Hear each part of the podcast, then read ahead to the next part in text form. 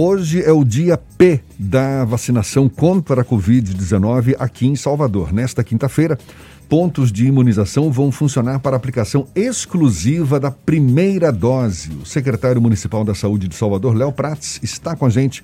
É com ele que a gente conversa agora. Seja bem-vindo. Bom dia, secretário.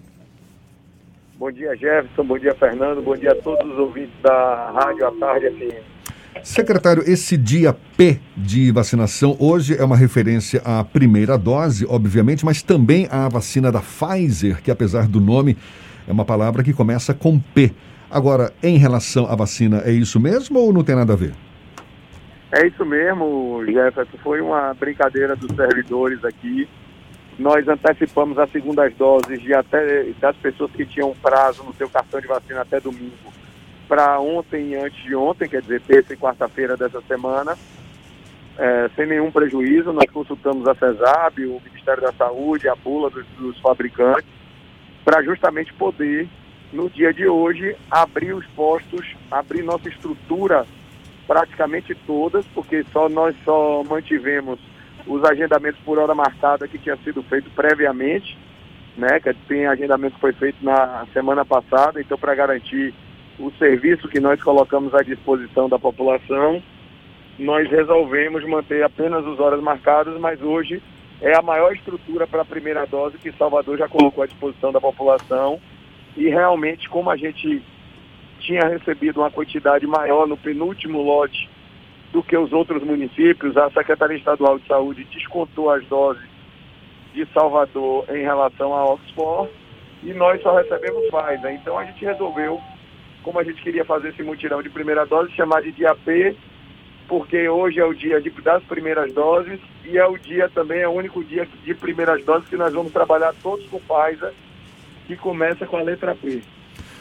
Sim, e que fique claro ainda para grupos prioritários, não é isso? E quantas doses vão ser disponibilizadas, secretário?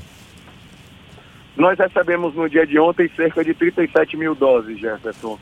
É, o público estimado para hoje é de 17 mil, podendo ter um, vamos dizer assim, uma, um aumento por causa que algumas comorbidades aguardavam a vacina da Pfizer. Então a gente estima hoje que devemos chegar a 20 mil pessoas. Fernando quer fazer uma pergunta aqui também, Léo. Léo, essa estimativa de público de 37 mil doses, ela deve ser concluída até o final de semana. Hoje estamos na quinta-feira e as, na sequência vem, existe uma perspectiva de novas doses chegarem em Salvador no curto espaço de tempo? Para a primeira dose, não, Fernando. A gente deve receber só na semana que vem. A minha expectativa é terminar essas doses até amanhã. Léo, aproveita, fala para gente o atual cenário de Salvador. A gente vem acompanhando nesses últimos dias um agravamento da pandemia aqui na cidade leitos de UTI já na sua capacidade, são vários hospitais com 100% de ocupação. Qual é a sua perspectiva? O que, que você está vislumbrando para esses próximos dias do ponto de vista da saúde, da estrutura montada aqui em Salvador para abrigar, para acolher as pessoas infectadas pelo coronavírus? Qual é o cenário que a gente tem pela frente? Olha, Jefferson, eu diria que mantido o nível de crescimento que nós estamos vendo nos últimos dias, o cenário é desesperador, porque a prefeitura, o próprio prefeito já deu essa testemunha, é, o testemunho, melhor dizendo, a prefeitura não tem mais condições de ampliação de leitos, nós temos a maior estrutura da história. Veja que no ano passado, no auge que nós tínhamos, nós tínhamos seis gripários, hoje nós temos seis gripários e duas unidades de suporte ventilatório nas UPAs então são praticamente oito estruturas temporárias vinculadas às UPAs. Nós temos hoje cinco hospitais de campanha, ainda temos leitos contratualizados. O governo do estado também com um esforço imenso. E se você vê que a gente tem na, em Salvador hoje 789 leitos entre estado e prefeitura, e na primeira onda 692, então é praticamente 100 leitos a mais do que nós tivemos no ano passado. E mesmo assim a taxa de leitos de UTI vai, tá, tem variado de 79% a 84%. Então, assim, é extremamente preocupante isso. Eu acho que as pessoas precisam colaborar, porque como a prefeitura e o Estado estão no seu limite, e não há como fazer mais estrutura de, é, dessas, não adianta a pessoa aglomerar, não manter distanciamento social e aí depois ir para os gripários dizer que está esperando 6, 12 horas, que não tem atendimento de saúde, porque nós vamos começar a ter problema em todos os atendimentos de saúde. E veja bem, viu, Jefferson Fernando? É, não adianta ter dinheiro nesse momento, não, viu? Não adianta ter plano de saúde. Nós vimos na segunda onda o que foi que aconteceu. Durante a semana, Léo, a gente teve alguns episódios bem pontuais de problemas de informação que a população é, se deslocou a determinadas unidades de saúde. Teve um episódio bem específico ali no Quinto Centro que já não estava aplicando mais a primeira dose, ainda assim as pessoas insistiam em frequentar. Ah, a prefeitura tem dificuldade, tem tido essa dificuldade da população entender qual é o momento da primeira dose, qual é o momento da segunda dose, quais postos de saúde são direcionados a cada categoria. Há uma dificuldade nesse sentido? Olha, Fernando, muito boa pergunta, muitos. Porque principalmente no Quito Centro, pela proximidade com a estação da Lapa, é, nós temos vários problemas. Por exemplo, eu estou aqui nesse momento. Engraçado você falar isso, porque eu estou aqui nesse momento. Nós estamos começando a vacinação agora. É, o que que acontece? Agora chegou duas pessoas perguntando sobre segunda dose. Eu falei, senhora, eu passei a terça e a quarta-feira falando em todos os veículos de comunicação, quase como um apresentador de, de TV e rádio, para falar às pessoas que terça e quarta a gente abriu o mutirão para as pessoas que têm segunda dose marcada até domingo, para poder a otimizar a estrutura, já que eu não tinha primeiras doses, e quando chegasse as primeiras doses, eu poder vacinar mais rápido. Então, a questão de eficiência e de otimização do sistema de saúde. Ah, eu não vi isso, não. Hum. Eu não sei mais o que fazer, Fernando e Jefferson. Desculpa o desabafo, mas é. eu realmente não sei mais o que fazer. Não, e a, a gente, gente tá entende. Com carro de é. som, nós estamos mandando mensagem de texto para aquelas que estão com segunda dose atrasada.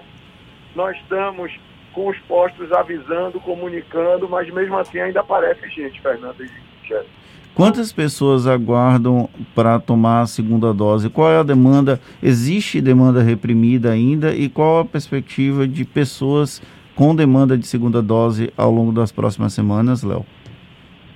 Olha, Fernando, essa semana nós tivemos uma boa notícia com o mutirão das segundas doses. Nós é, hoje temos cerca de 22 mil a 23 mil pessoas com segundas doses atrasadas é, mas a boa notícia foi que pela primeira vez nós tivemos uma queda. Primeira vez não, né? Quer dizer, terceira vez que nós tivemos uma queda mais expressiva das segundas doses de, represadas de Coronavac. Nós caímos de 19 para 17 mil.